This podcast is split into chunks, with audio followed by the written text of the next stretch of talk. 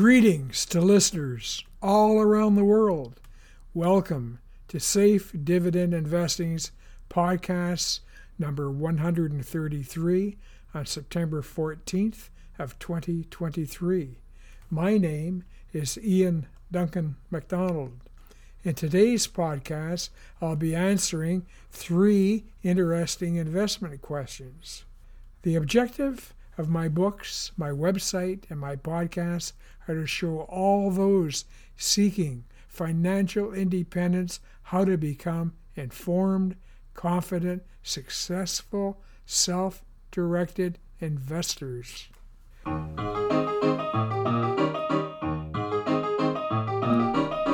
Question number one Does investing only in dividend stocks protect you from losses?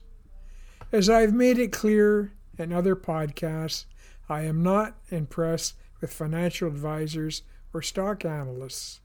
While I may question their lack of knowing how businesses actually operate and their inability to easily identify a good investment from a bad investment, I get few opportunities to read how they analyze businesses. Thus, I was pleased to come across an article by an analyst who'd spent 25 years in the financial industry, with 15 of those years managing mutual funds for a major bank. The article confirmed what I thought. The analysts are conditioned to believe that they must make the picking of stocks as complicated as possible. They overlook the obvious ways to judge a company. The company has one purpose that is to make a profit. You control profits by making sure your revenues exceed your expenses. Thus, one easy step to take in making money in the stock market is to only invest in companies that pay high dividends. Why? Because dividends are paid out of profits. To further protect yourself, only invest in companies who have paid ever increasing dividend payouts for 10 years or more. The dividends are divorced from the share price and even from the company's annual sales results. When sales drop, Good managers do all they can to bring sales up, but they can also ruthlessly cut expenses to maintain their profit margins. Dividends are paid out of those profits. In the analyst article, she talks about how the average investor doesn't have the time, skills, or inclination to consider such things as revenue trends, profit margin, impacts of such things as rising fuel prices, inventory levels, cash, debt, reading annual year end financial reports, listening to the stock officers, and identifying who their major customers and suppliers are, and so on. All this analysis becomes just smoke if you stick to companies with long histories of paying high dividends, who have high operating margins and have book values close to the company's share price or even higher. To gather this information takes a few self directed investors a few minutes, not days of research. These facts are easily accessible. Investors just need to be aware of this shortcut. Do not expect the investment industry to recommend this form of simple dividend analysis. In this article, the analyst admitted to buying shares in Luckin Coffee for her personal portfolio because this Chinese company was reporting selling massive amounts of coffee in a market where coffee consumption was growing. An informed, strong dividend investor would never even consider Luckin Coffee. They were only listed in November of 2019 on the stock market and never paid a dividend. Thus, when it was learned that Luckin Coffee sales were fabricated and the stock fell from $50 to $1.39, this analyst was devastated and chastised herself for not doing any research. When research becomes a burden, it does not get done. Obviously, even by trained financial analysts. Due to this loss, she now recommends that investors should only invest in a few ETFs because it's much easier and safer, and you'll have hundreds of companies in your portfolio, and a few turn out to be bad apples. That's okay. You've got a whole bunch of good ones too. This is the typical rationalization of financial advisors whose purpose is to sell mutual funds to naive investors. They have no real idea of what you are investing in, and when they sell you a safe mutual fund, watch out. Mutual funds are not safe. Just because a mutual fund had a good track record last year does not mean it will have a good record this year. You can easily lose a significant percentage of your portfolio's value. Mutual funds are all about smoke and mirrors. A few strong, well known stocks are promoted as being in the fund, while hundreds of weak stocks in the fund are ignored. In that fund are weak stocks, and if you were carefully choosing what you put into that fund, you would not add them to your portfolio hundreds of strong stocks do not exist. You must be very selective in which ones you invest in. The disadvantage of mutual funds is that whether that fund increases in value or not, you're going to be paying management fees every year that you own that fund. Most investors are not even aware of how much they are paying. As one financial advisor told me, it will be so little you will not even notice it, except that little amount can take 2% to 4% out of your portfolio every year. On a million dollar portfolio, you can easily be like one investor I know who is paying out $26,000 a year in a portfolio that lost $300,000 within a few years.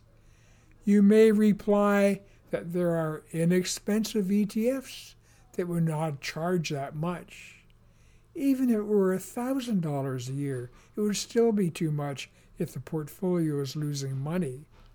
The simple solution is to construct a portfolio of 20 financially strong stocks paying a dividend of 3.5% or more, with long histories of paying ever increasing dividend payouts, whose share prices recovered nicely after the 2000, 2008, and 2020 market crashes. You can then expect a safe dividend income of at least 6% of your portfolio's value every year, plus see your portfolio increasing most years by about 12%.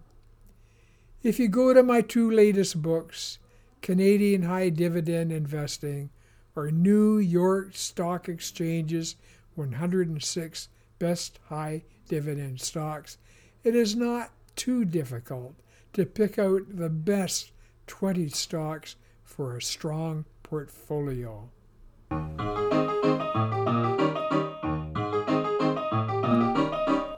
Question number two. In view of Enbridge's recent billion dollar acquisition, Would you add Enbridge to your portfolio? Disclaimer I have probably owned Enbridge for close to 10 years. I have no intention of selling it.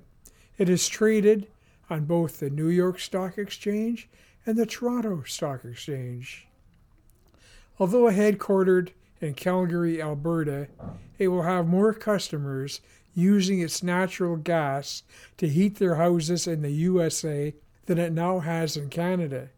It now has 3 million customers in Canada and will be over 7 million with the acquisition. Enbridge has a long history of successfully acquiring and managing gas utilities over the last 175 years. The three U.S. gas utilities will gain operational efficiencies that will make Enbridge financially stronger and keep on increasing their dividend payouts as they have for the last 28 years. A gas utility has a monopoly in the market it serves. Winters may become less severe due to climate change, which could cut gas consumption, but unlike most businesses, Enbridge only needs to increase its rates to maintain its profit levels we have little choice but to pay the higher rates. Oil and electricity are significantly more expensive, and coal is no longer a viable option. A newspaper columnist wrote an article under the heading Investors should look beyond Enbridge's enticing dividend yield. This headline is meant to appeal to the speculators who believe the only reason to invest in the stock market is to buy stocks at a lower price and sell them at what you believe is their highest price. Unfortunately, speculators usually get the timing wrong. They tend to buy stocks as they reach their peak and sell them at the bottom of the trough. Is the columnist suggesting that Enbridge will never reach a new high? What would you do if it did not reach a new high? Are you supposed to then sell it and find a stronger stock to speculate on? You just keep doing this until you hit a real loser? The highest price I could see for the Enbridge stock was in April of 2015 when it was at $65.50 and paying a dividend of 47 cents. Since then, it plunged all the way down to $37.05 on March 16th of 2020 during the market crash. But in May of that year, it still paid a dividend of 81 cents. In May of 2022, it hit a high of $58.93 and was paying a dividend of 86 cents. In August of 2023, the dividend was up to 89 cents, with the share price on September 11th at $45.86. Yes, the share price of Enbridge goes up and it goes down, but its dividend payments just keep rising. If you bought Enbridge with the intention of never selling it, then you have been experiencing a constant dividend increase above the normal average inflation rate of 3.5%.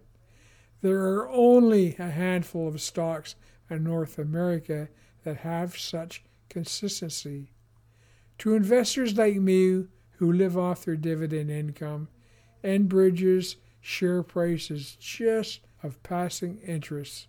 Whether it matches the S&P TSX Composite Index is largely irrelevant.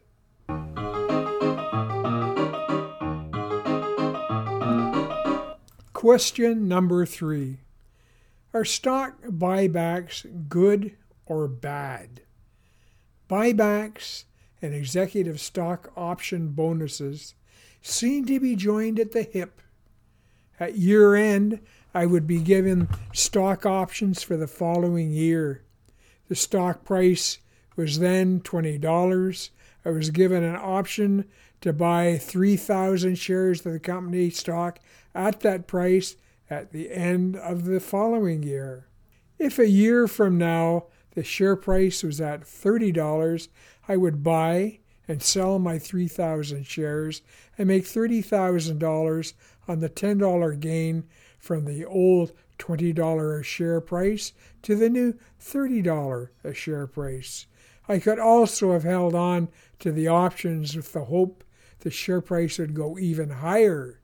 However, it is also possible for the share prices to go down. I'm not a speculator.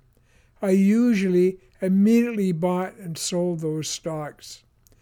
Some people held on to the shares for decades, and they are now worth about $230 a share. Good for them. Did those stock options somehow or other cause me to handle my responsibilities any differently than if I were not receiving a stock option? No, they did not.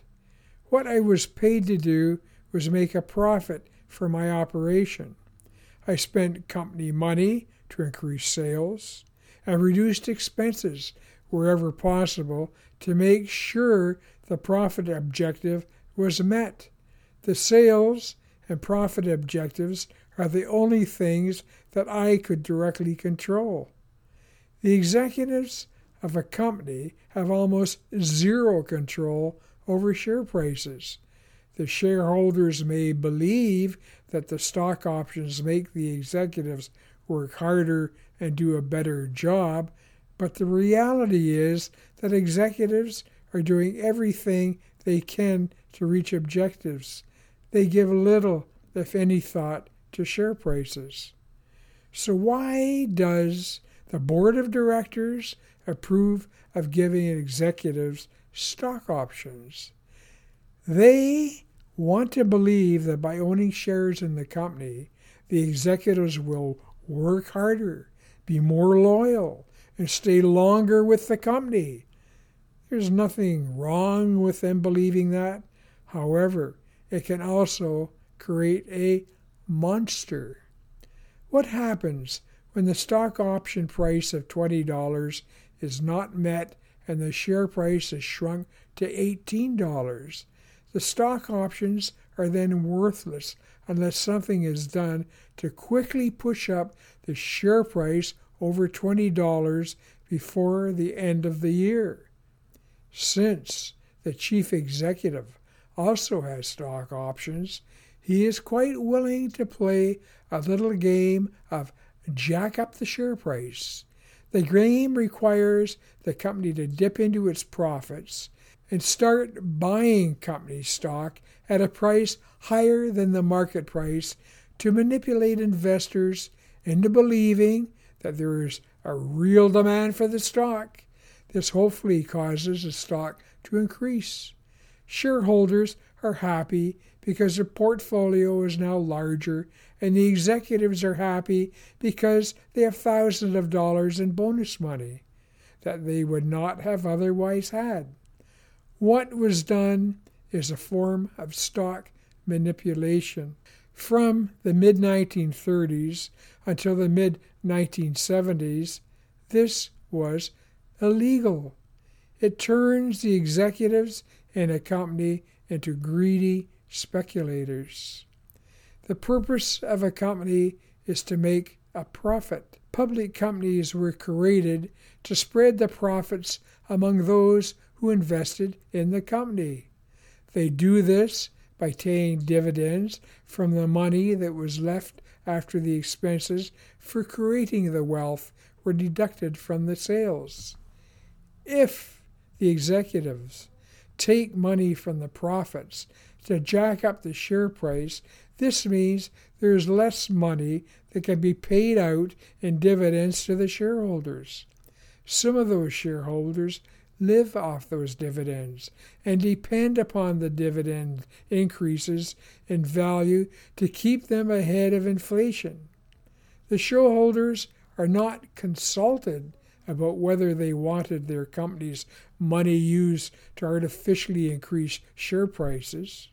If the executives were not able to reach their objectives, I'm sure most shareholders would see no reason to reward the executives. The board of directors, that supposedly represents all shareholders, approves using the money for the buyout. However, now you get into the question of who sits on the board. The board in many corporations is made up of carefully hand-picked directors who are willing to rubber stamp whatever the chief executive proposes. The unfortunate result of buybacks is that they become a habit. If the company is not being managed well, this should be reflected in the share price so that the board of directors can fire the executives responsible for the poor results. The water gets muddied when share prices are up despite lower sales and profits. The erroneous, superficial, dangerous assumption is made that the company must be doing well if the situation worsens, the executives can abandon ship and move to another company and do the same thing there. They leave behind a problem for the newly hired executives to try to resolve that should have been addressed far earlier. Some proponents of buybacks suggest that companies only buy back their own shares when they cannot find any better investments to put their money into. Speaking as a former executive, there was never enough money allocated to cover all the new, strong possibilities to increase sales or make the company more efficient, competitive, and profitable. This lack of imagination of what to do with surplus funds just doesn't happen in the real world. Don't rob the shareholders to put on earned money in executives' pockets.